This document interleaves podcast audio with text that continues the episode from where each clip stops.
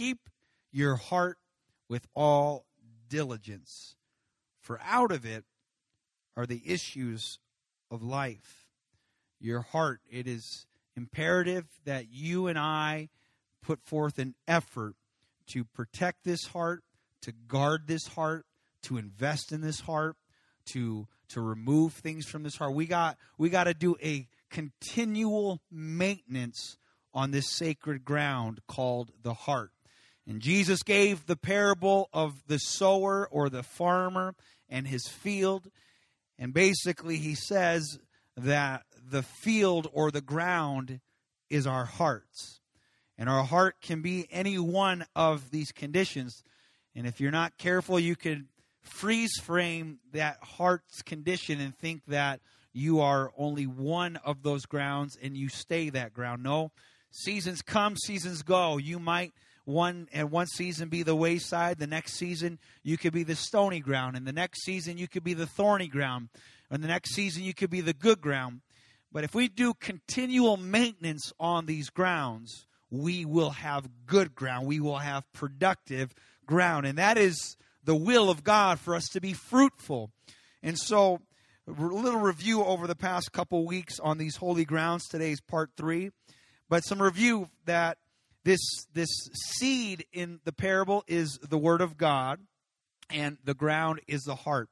It's the mm-hmm. same seed in every scenario. The same seed has the same power, but different ground produces different results. The enemy, we see right away, off the bat, there in the first example, is that the enemy is like that bird in the air that sees the seed above the surface of the ground, and immediately, the Bible says, he is swooping down to catch up the word. The enemy does everything he can to snatch the word from reaching beyond the surface. We got to get the word past the surface. We got to get it inside of our hearts. We learn that the wayside hearts are vulnerable. Uh, and so it is uh, our job as mature saints to protect the seed with the sword. When the seed doesn't get into a heart, that's all it stays and remains. But if you've already got the seed in your heart and you've grown and developed, it's time that the seed turns into the sword of the Spirit, which is the word of the God.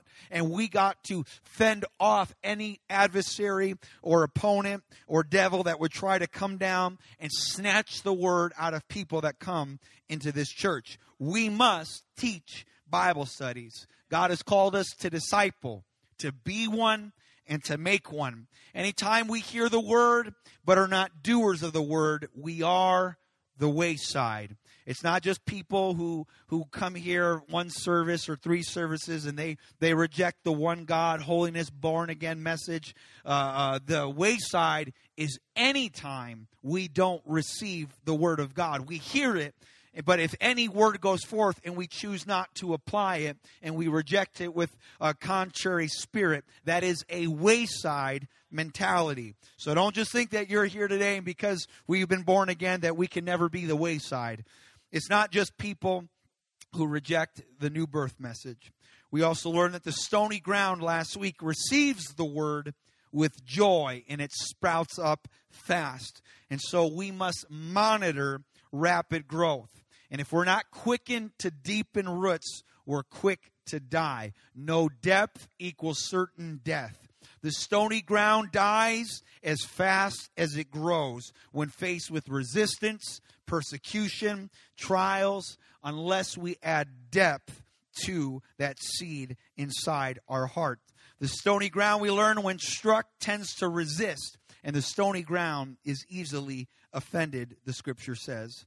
But if they add depth and they deal with the stones, and man, we had a move of the Holy Ghost last week. God, God started plowing. God started getting deep, and stones were being remo- uh, removed and brought to the surface, and it's uncomfortable to deal with it. But when you deal with these stones, these stones beneath the surface, these hurts from the past, these things that are deep inside of us, when you remote, remove those stones, they build, they build powerful altars and inspiring memorials. You will cause those to walk by and, and invest and ask and inquire about what those stones mean that have been built as a memorial outside of our lives. We go now to Matthew chapter 13. We're going to read verse 7, then we're going to read verse 22.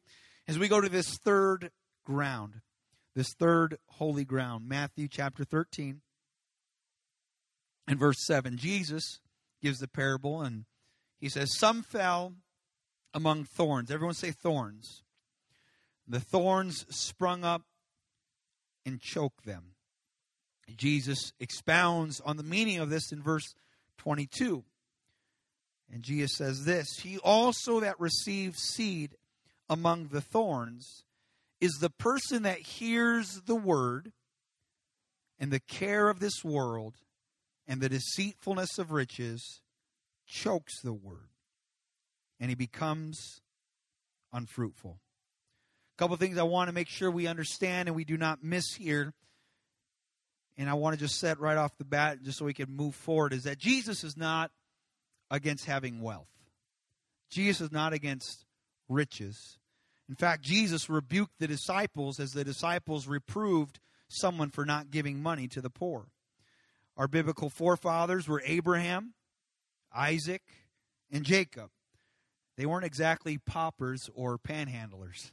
If you look at the life of Abraham, Isaac, and Jacob, they flourished. They prospered. They did well. And that is our spiritual heritage. Jesus was against greed. Jesus was against selfishness. And you and I must be careful when we attack wealth. It's, it's, I've seen it so many times in the church where, where people will actually kind of throw darts at people that have. Correct context will help you and I to comprehend or register this thought that if you or anyone here makes anywhere near twenty to thirty thousand dollars, you are the top one percent wealth in the world. The top one percent wealth in the world is in that category that we as Americans call poverty. It's really rich is relative. Basically, if you're American, you're in danger. Because as Americans, we are the wealthy as Americans, we are the camel trying to go through the eye of the needle. We are the wealthy, we are the distracted. Also, when we critique wealth, it typically, typically comes from a jealous heart, not a caring heart, not one of concern for that person's soul. It's usually envy. It's usually you covet what someone else has that you wish you had. And so the best way to look spiritual is to tear down what they have because you blessed are the poor in spirit, by the way. Jesus does not say, Blessed are the poor. Jesus said, Blessed are the poor in spirit.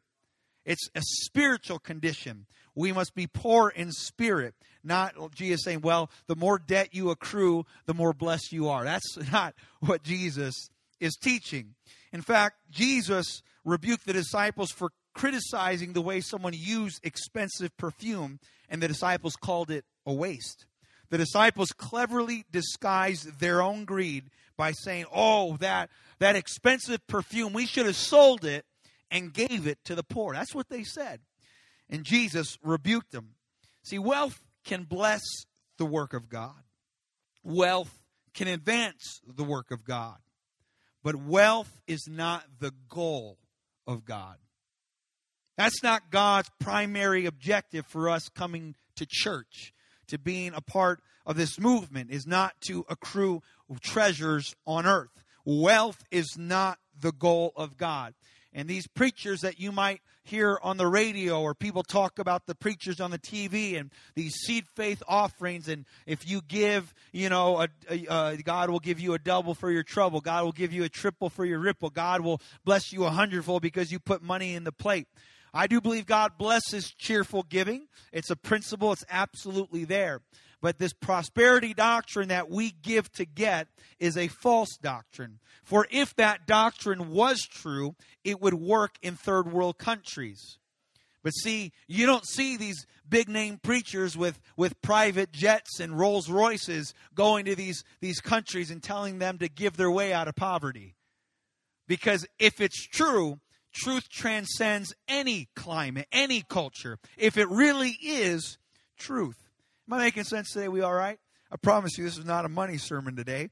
God does not need our money, but God does teach us how to handle our money. Jesus was asked about money on a number of occasions, but in one instance, they tried to trip up Jesus and get him arrested, and they they said, "Hey, Jesus, is it is it lawful? You know, should we be paying taxes? Should we be giving money to Caesar? Because Caesar's not apostolic, and Caesar doesn't believe this one God message. Should we be giving money to the government these taxes?" And here's what Jesus says: He says, "Give to Caesar that which is Caesar's, and give to God what is God's." To break that down a little more basic for you, government wants taxes, God wants tithes. Jesus said, We give to the government what belongs to the government. But don't ever forget what belongs to God. Because every good gift and every perfect gift comes from above, from the Father of lights, with whom is no variableness, neither shadow of turning. God has blessed us. And so we're going to do what we do as law abiding citizens, and we'll give taxes. Don't try to stand here today and try to say whether it's right. The IRS, you know, I don't know, this government, uh, you know, I, uh, uh, whatever. And there's people that try to talk their way out of taxes. Don't, just, just be a law abiding citizen. Pay your taxes. But as a citizen of God's kingdom, don't ever forget what is God's. God called us, and if you're here today and you're unaware what tithing is, tithing means 10%. It is whatever income, whatever dollar comes into your pocket, immediately you say 10% belongs to God. And this is not an Old Testament trick or scheme. This is New Testament. Jesus, you could write this down. It's not on the screen, but Matthew 23 23, Jesus addressed the Pharisees and he said, You pay tithe of mint and cumin and anise, and you have omitted the weightier matters of the law, that ye have ought to done, or judgment, faith, and mercy, and that you have ought to done, and not leave the other undone. And what that means is Jesus said, Don't, don't stop tithing but you better make sure you have the right heart and the right motive. See, the Pharisees, they, they handled money, but they handled money with a wicked spirit and a wicked heart. And so, Jesus said, deal with the heart. Get your heart right. And then start giving with the right heart and the right lifestyle. Everyone say thorny ground. This is the ground we are talking about today.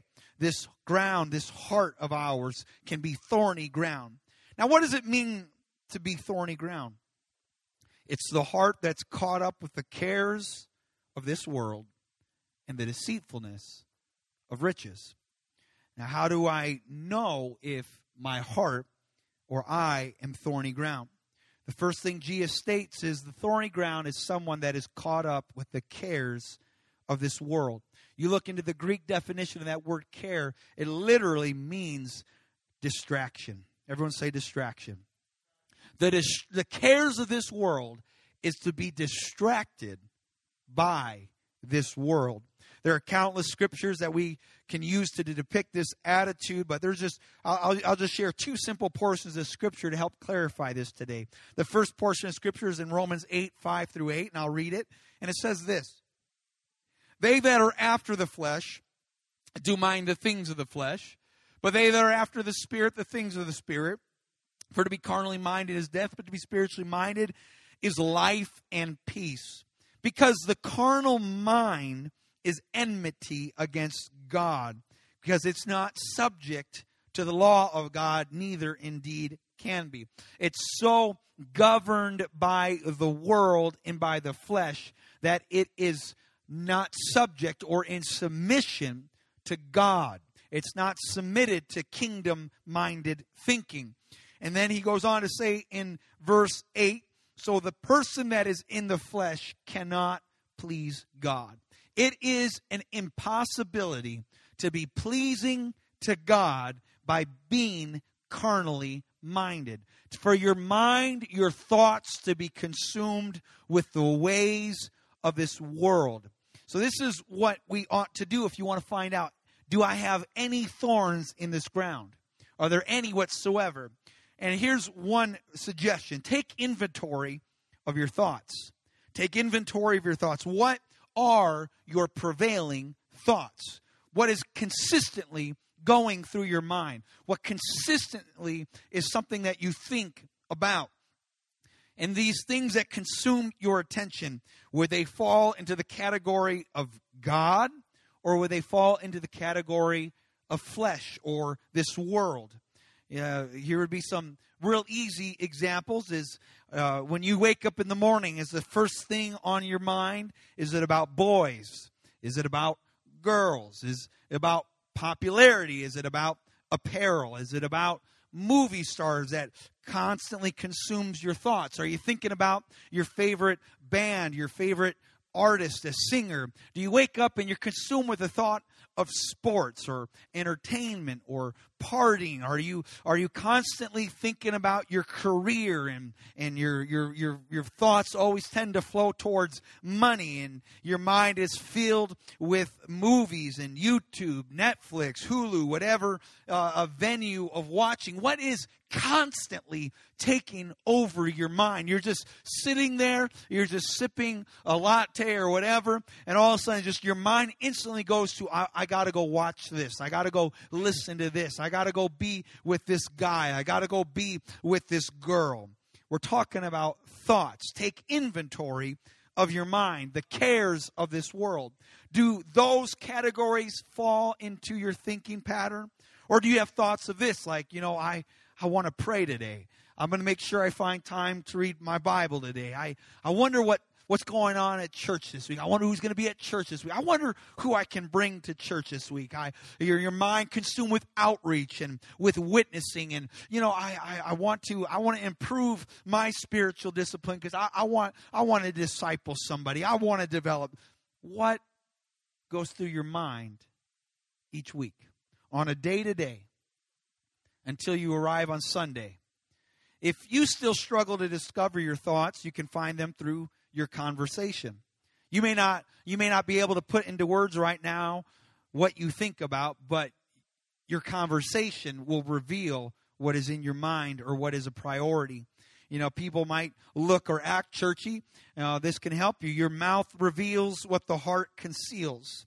If you still struggle, uh, me just eh, just explain a little more. Is just what do you keep talking about? Here's what's what bothers me personally. I, I travel a lot in, in, in, different meetings and events and i'm around a lot of ministers and it always bothers me. I may look like i'm ignorant and that i'm just kind of like keeping to myself but i promise you this though i may not be talking at the table i'm listening.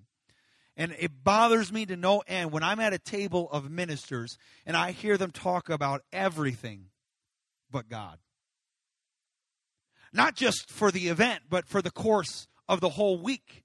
I just can't fathom being a minister of the gospel, but never talking about the God of that gospel that I supposedly represent.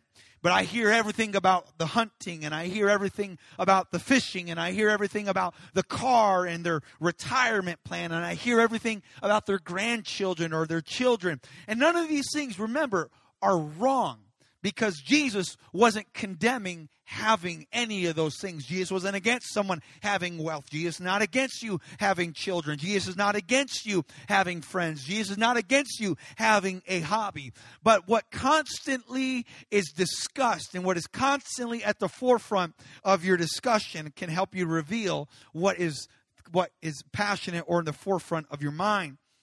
Another way, if you still just struggle to discover your thoughts through your conversation, you can find them in your actions. What are you doing through the course of the week?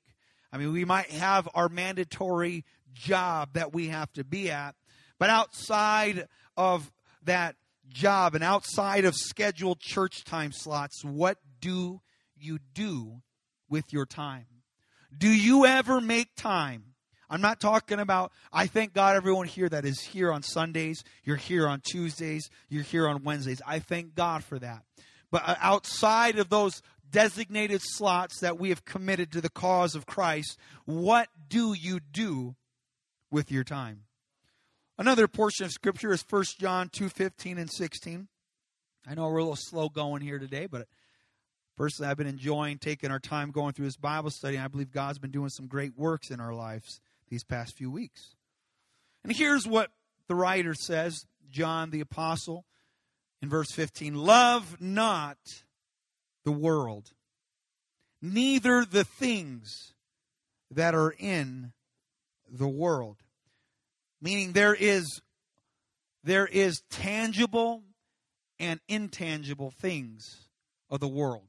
The world's not just material, the world is a spirit. It's a movement. It's an ethos. It's it's eons. It's it's it's this spirit this attitude that is out there. Don't fall in love with the way of the world or the material that is in the world.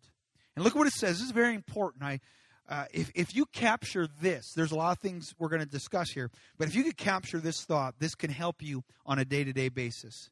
If any person loves the world the love of the Father is not in him. We can say we love God all we want, but you and I both know a relationship is not designed to be one way, it's two ways. So we can say, I love God, I worship God all I want, but I want the love of God also in me. I want the love of God in me. I want it going into my, I want that two way street. I want relationship. And so God says if you have a love for this world and you have a love for the things in the world, then we're not in relationship. You're relation, you're cheating on me. You're having an affair. You're, you're going to this world and you just want me for my stuff. And God says that is not the way of a Christian. And if you're wondering what the world is, look at verse 16 here's how you can better understand what the spirit of the world is it is the lust of the flesh, the lust of the eyes, and the pride of life. That's not of the Father. That is of the world. And lust is not confined to sexual temptations. It is the desire for the things of the world. It is the desire for the things that my eyes are set upon. It is the desire to take care of me. It's the pride of life. It is the lust of the flesh. It is the lust of the eye. That is what is the world. Desires that please our humanity and not divinity. I want to please God, not this world. And this is what I'm, i want you to capture from these verses is that it would behoove you, it would benefit you to begin to find out what is of the world. Because if if what the world is is what I'm after, the love of the Father is not in me. I'm not going to I'm not going to pause here the rest of the sermon and try to define to you what the spirit of the world is and we will do that we can do that at a later time but you I hope you prayerfully consider God Oh, this spirit of the world. Is any of it in me? For if any of it is in me, the love of the Father is not in me. That is why Pastor is so particular about certain things we participate in or we don't participate in. And you can say, well, you're just kind of going overboard on this, or I think you take too strong of a stance on that. No, look, I'm not some like chicken little, the sky's falling, be afraid of everything, and let's hide in some sort of secret cavern and let's be some sort of monastery. No, but I want to make sure that I diligently guard this heart because I don't want anything of the world to be what I am going after. For if the spirit of the world is in me, the love of the Father is not. How many want the love of the Father in your life? Then let's just, let's just take a moment real fast and let's just lift up our hands and say, God, let me have a greater love for the Father than a love of this world. And Lord, help me to take moments in my daily devotion to pause and reflect and look to see if there's anything in this world that has my attention that's causing distraction. God help us. Someone say in Jesus' name. Some other things that are noteworthy here. In this parable that we have read today, it never says the seed or the plant or the word dies. It never says it dies. It says it's choked or unfruitful. It's green, it's plush, but it has no yield. There's no fruit. The last seed, the last seed we read about dies, right?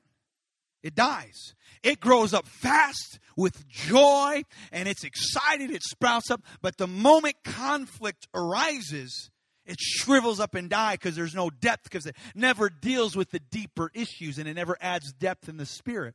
But this particular ground, it never says that it withers and dies. It's just not fruitful. And if we are not careful church. We can be standing tall. We can have green in our lives. We can have, you know, uh, uh, beauty in our lives. We can have life and we can be standing and breathing and still in the house of God. And I'm thankful to be in the house of God. But I don't want to just be a green plant in the house of God that's full of leaves and foliage, but no fruit.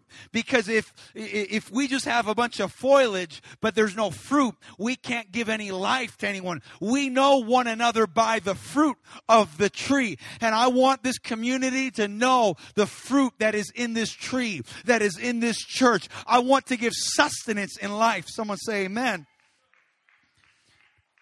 Thorny ground is distracted ground. Remember, the definition of cares of this world in the Greek, cares means distraction. The cares of this world and the deceitfulness of riches will distract you from true riches. There are true riches that God has to offer us. There is beauty that God has to offer us.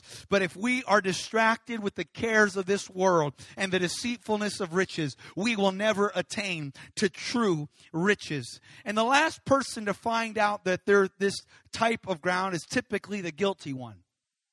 You're because you're, you're, you're alive. You're standing in the house of God. You're planted in the house of God, and, and, and you got you got money. You got the house. You got the cars, and you misinterpret wealth for blessing.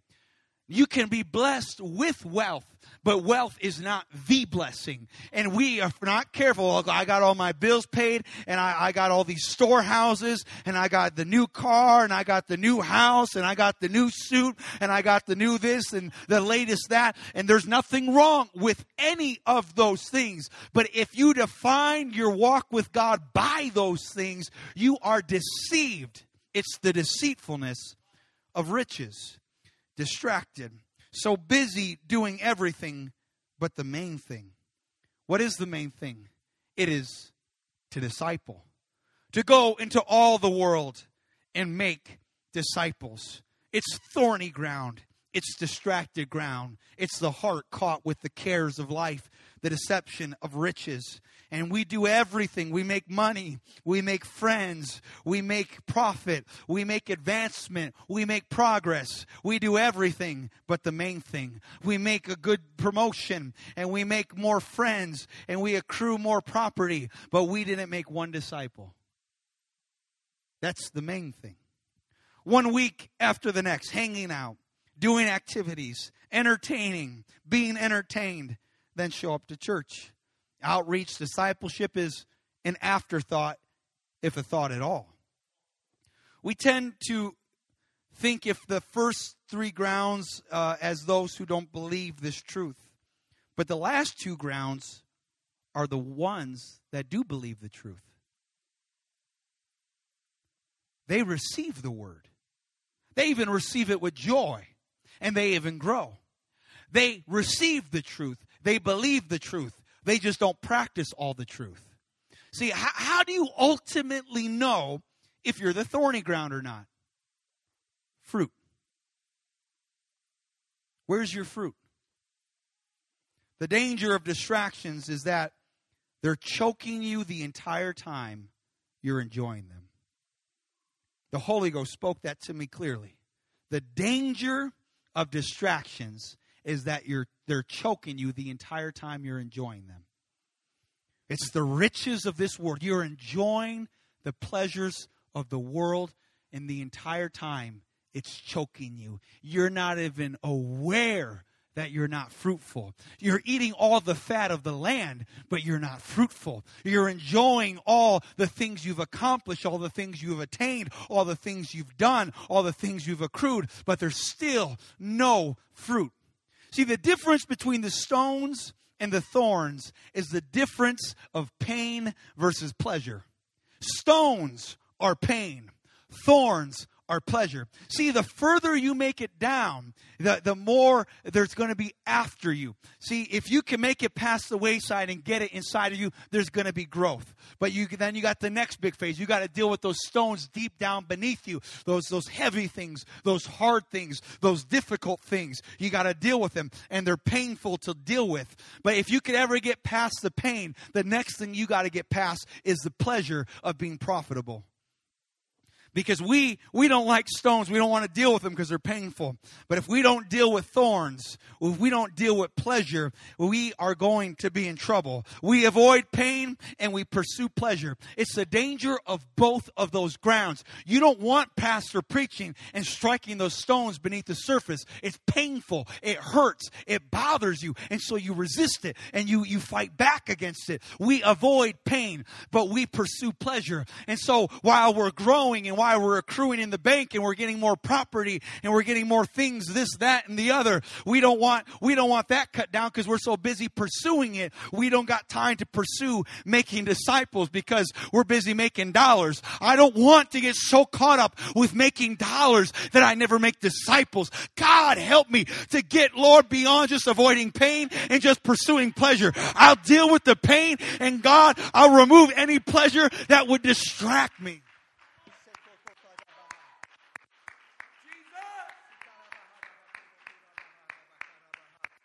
Wonder if we could lift our hands for just a moment and if you could just just talk to god for a moment and say god work on me for a little bit right now. Jesus i give the holy ghost full permission just to talk to my heart for a moment. Meet me where i'm at right now god. Lord every single one of us let us be dealt with. None of us are perfect. We all got room for improvement. Holy ghost work on this holy ground. Jesus jesus jesus can we give the Lord a hand clap of praise?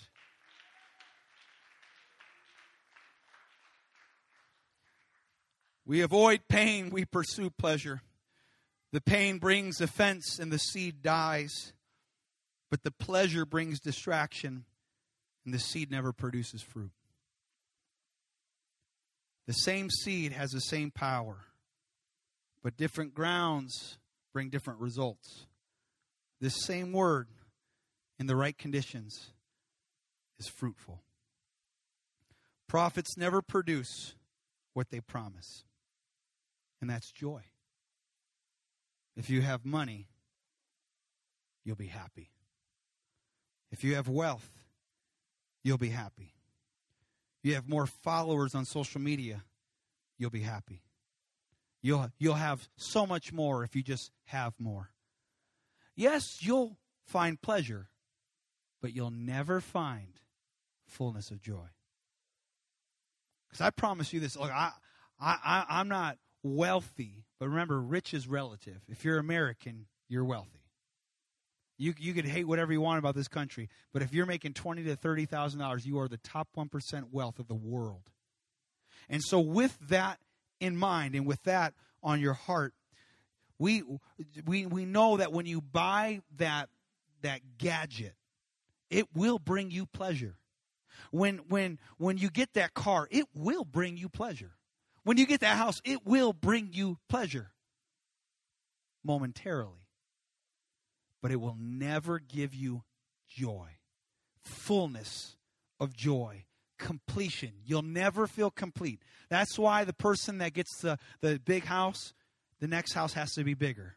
When they get the car, the next car has to be newer. It has to be full interior. It's always more. It's always advancement. That's why, it, and I, I don't celebrate or rejoice when someone of prestige in, in, in secularism uh, falls. I don't, I don't take joy in someone else's pain. The Bible says not to do that. But you take this guy who, who uh, uh, Be- Bezos, Bezos, however you say his name, the guy over Amazon, who is the richest man in the world. He, he has anything he wants and he has a wife and he's got all this stuff and yet he's still not fulfilled and so he cheats on his wife and he buys more things. And now it's the most expensive divorce in the history 170 billion dollar divorce. And instantly she became the wealthiest woman in the world. Pleasure but no joy. I said before i don't have this in my notes or anything but Uh, I, I, made mention a couple years ago about the, the man who in, invented Minecraft and became a billionaire.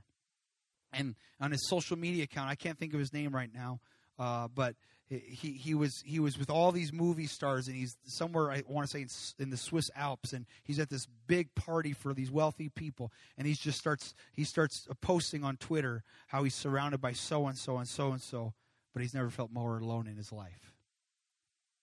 Access to anything he wants but joy. Distractions look differently for individuals. Listen very carefully depending if you're on the fringe of the church or in the core of the church, distractions look differently for each individual. It's so easy to peg these grounds that we're talking about on others, and you begin to justify, well, ah, that's not me. Don't justify, just obey. That's all you need to do here today. See, for the fringe, your distractions keep you from prayer. For the core, your distractions keep you from adding to your prayer. You're, you're the core, but you're praying the same amount you did a year ago. You're the core, but you're praying the same amount you did two years ago. Distractions. For the fringe, your distractions keep you from reading the word. For the core, your distractions keep you from teaching the word. Distractions. I'm thankful for everyone that's here. But God, help us not to be here and distracted. Because God wants you not to have thorns choking your fruitfulness. God wants you to be fruitful in prayer. God wants you to be fruitful in the word. For the fringe, your distractions keep you from church. For the core, your distractions keep you from giving more time to the church. So distracted, things don't even cross your mind until Sunday. I think I made mention of the other week. All week, I think I made uh, two weeks ago when I talked about the, the, the wayside the seeds going out, guests coming in, and we're thankful for every guest that comes to the house of God. But that's the only time we even thought of them all week, and then we show up Sunday and we wonder where they're at. It's distractions. It's distractions. But see, when you are not caught up with distractions or the cares of this world, there are going to be the right things crossing your mind throughout the week. It's what we just talked about, Paul calling it carnally minded versus spiritually minded. I want my thoughts to consistently be consumed with spiritual thoughts, things concerning the kingdom of God. I don't I don't want to show up on a Sunday and, and I, I didn't even think about reading my Bible once. I didn't even think about praying once. I didn't even think about, you know, I, I, I thought about going fishing. I thought about going hunting. I thought about playing basketball. I thought about playing video games. I thought about hanging out. I thought about having so and so come to my house, but I didn't think about talking to anyone about church. Distractions. Distractions. It's the thorny ground. We look at Luke chapter 10, verse 38 through 42. I'm just about done for those who are ready for me to shut up. It came to pass as they went that Jesus entered into a certain village. And there's a certain woman named Martha, and she received Jesus into her house. And she had a sister called Mary. There's the sisters in the same house, but Mary sitting at the feet of Jesus. And look at this. She hears his word. Is that not what we're talking about? We're talking about the seed. We're talking about the word and everyone that hears the word. Every single ground, every single heart. But then you have Martha, who is cumbered about much serving. And she came up to Jesus and said, Jesus, don't you care my sister has left me to serve alone? Why don't you tell her to come help me? And Jesus replies to Martha and says, You are careful and troubled about many things, full of care, full of distraction about many things. But there's one thing that's needful. And Mary chose the good part. And I'm not going to take that away from her. You and I, we may not be carnal, but are we distracted? And I thank God for a church that is not carnal. trust me, I, I, I don't want to pastor a carnal church. I don't want to deal with that kind of stuff. But at the same time, you can have consecrated people. They're not carnal, they're consecrated, but they're distracted. And we got to make sure in all of our consecration and all of our, our, our staying away from carnality that we are not distracted because the results can be just as devastating. Because a carnal person will go to hell, but see, a distracted person will let others go to hell. That's the danger of distraction is knowing what it takes to be saved and been around the one that saved you, but never saving others, never raising others. Jesus said, You are careful and you're troubled about many things, Martha. You're full of care. You care about this. You're distracted by that. You're distracted with your life. You're distracted with your house. You're distracted with your career. You're distracted by your spouse. You're distracted by your child. You're distracted by your schedule. You're distracted by your finance. You're full of care. You're full of control. You're full of thorns. Thorns attached to you so you can't attach to God. And so here is Martha, full of thorns, busy. Man, oh, I got to make sure my house looks right. I got to make sure my house is clean. I got to make sure, you know, this. I got to, I got to take care of that. Oh, it's time for this. It's on my schedule. I got to make sure. No, it's got to stay. I got to do this. and the whole time, Jesus is in the house, and she's busy with the house instead of being at the feet of Jesus. It's thorns. It's thorns.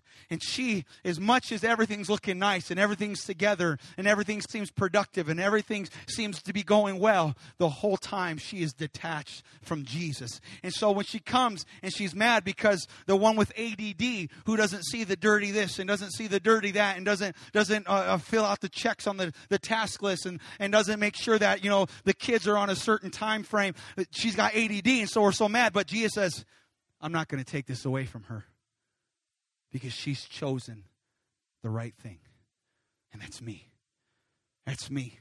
And I know that can frustrate many of us in this place. But Jesus, Jesus, nothing can distract us from Jesus. Don't let our personality distract us from Jesus. Don't let our OCD distract us from Jesus. Don't let the cares of this world distract us from Jesus. Don't let the deceitfulness of riches distract us from Jesus. Detach yourself from the cares of this world and plug into God. Don't be deceived by the riches of this world. Thorns, weeds, they grow fast they grow fast and they grow easy. And it's not a particular personality that thorns grow, it's all of our personalities. It's every single person in this room. We all have, there's different types of weeds, there's different types of thorns. Trust me, I am never going to be distracted with hunting. I'm never going to be distracted with fishing. And some of you will never be distracted with, with what I do which is reading or drinking coffee. We all have different weeds. We all have different distractions. We all have different things. But every single one of us have to constantly monitor our heart in this ground for thorns and weeds constantly, constantly. I, it was, I don't know, two, three years ago. I remember the the landscape around this church. I was uh, I was like admiring a couple bushes because they were like just like growing. They were huge. And I'm just so mad because I'm like, why can't why can't I get these other things to grow like that? These things are doing so good. And then um, someone just kind of made mention maybe there's maybe there's some weeds in there. I'm like, oh. So I called up Cody Wilhelm, who, who knows a thing or two about plants, and, and I described it. And he goes, Well, get closer to it. Look, look a little closer and, and take a picture of it. And so I took a picture, sent it to him, and then he, he circled and showed me, you know, what, what to look at. And there were there were two sets of leaves in the bushes, and they looked identical. There was just a small variation in one leaf versus the other. And it was that other leaf that was overtaking the actual bush. It mimicked it, it looked like it. And it looked like it was growing and doing well. But the whole time, the actual bush that should have been flowering wasn't. It was being choked. Is being choked. And if we're not careful, we come to church and be like, man, I never miss Sunday. Well, I'm always in the prayer room before service. And look, I, I don't belittle that. I, I want people in this building. I want people in the prayer room, absolutely. But if we're not careful, we can just keep swelling and swelling with all this foliage and not even realize it looks like we're growing, but it's weeds, it's distractions. And when we should be flowering, when we should be producing in the season, we're not. And then comes the harsh reality when you get to that place where you have all this swelled growth and you have all this foliage, but then when the weights are in the balances, there's no fruit. And all of a sudden, there's no fullness of joy. You had your pleasure, but you don't feel joy. But if you could ever constantly monitor your heart and say, God, are there any thorns? Is there anything that keeps overtaking my relationship with you? Is there anything that keeps overtaking the kingdom of God and the things of God? Lord, what do I, what constantly consumes my mind? And I want, if I don't know if I've quoted this scripture at all these past couple weeks in this series but you could write this down if you like and that's Second corinthians chapter 10 verse 3 and 4 and 5 and, and, and, and the writer paul as he spoke to the church he says even though we walk in the flesh we do not war after the flesh. For the weapons of our warfare are not carnal but mighty through god to the pulling down of strongholds. Because this right here this particular ground is a battle of the mind. It's the mental thing. It's the cares of this world the thoughts of this world the concerns of the world world, the distractions of the world, and it infiltrates each of us in a different way. And so you know what constantly, remember, take inventory of your thoughts if you want to find out if you're thorny ground. And so begin to write down what constantly on a day, if you've never done it, just do it. Just take a list and write down what constantly consumes your mind on a daily basis and look at that list and see if any of that list is kingdom concepts, is the things of God, or is it the things of life, the cares of life. Not that the things that you put on the list are bad, because you got to make sure that you know you shower. You got to make sure you change the kids. You got to make sure that you provide for your family. Got to make sure you show up to work. Those things are essential. They're important. But all those things that consume you, that are that are distracting from the things that are needful, these are important. Got to take care of them. But Jesus said, "There's one thing that is needful," and Mary found it, and I'm not taking it from her. She may have the worst checkoff list of any woman in all the land of Israel. But there's one thing I'm not going to take from her, and that's her position with me, and that's her productivity in the kingdom of God. God, I cast down imaginations. Lord, every high thing that exalts itself against the knowledge of God, and I bring every thought to the obedience of Christ. Let's stand together.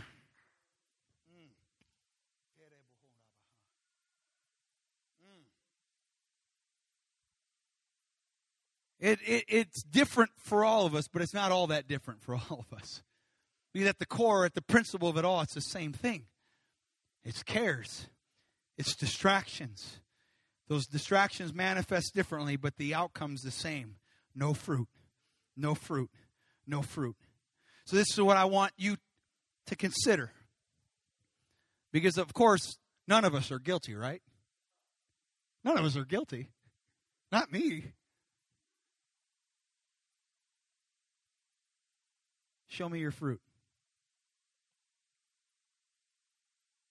I have to stand before Jesus and show the fruit.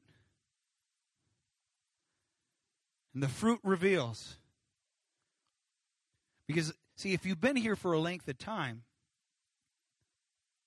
it's quite possible you've dealt with some stones, but at the same time, stones surface, and there's still some stones that haven't been dealt with yet. And so you find out if you're stony ground because when that when, when, when actual problems arise, you the growth reverses and you die.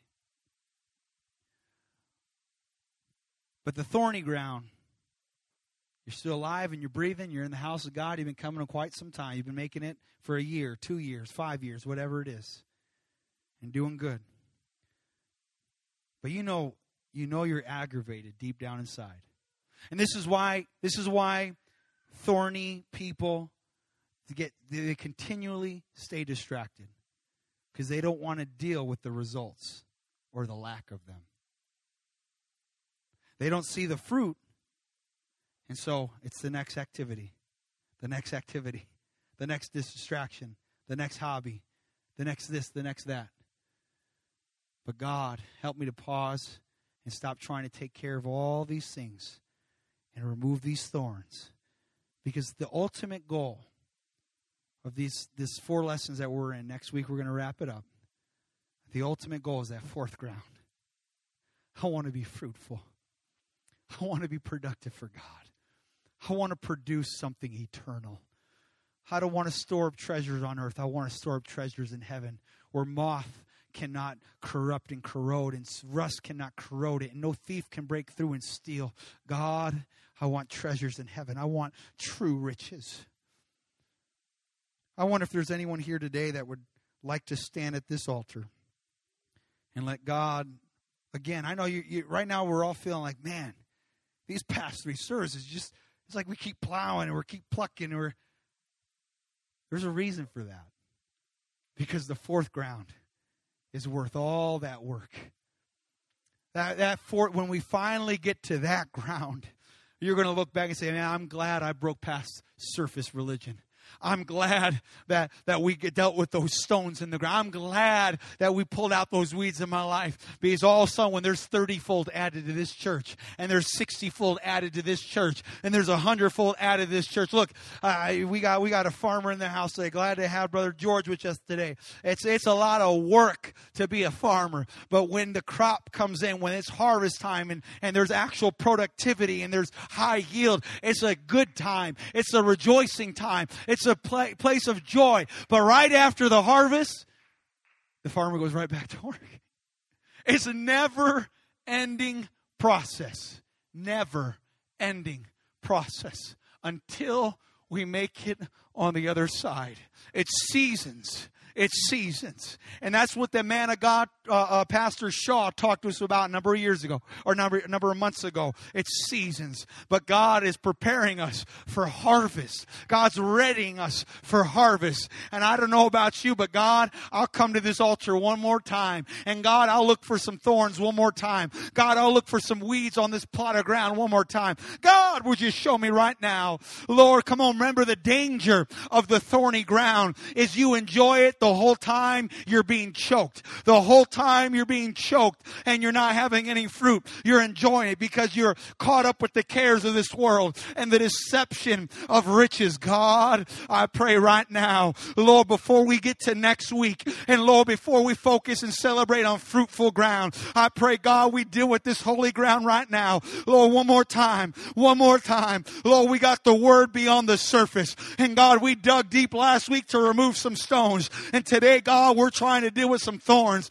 All of us have a level of distraction. All of us have things that preoccupy our minds. But today, today, in the name of Jesus, I get back down in the altar. I get back down in the soil. And Lord, I pray right now, God, that I am not careful and troubled about many things, but Jesus, that I choose the one thing that matters, the one thing that is valuable.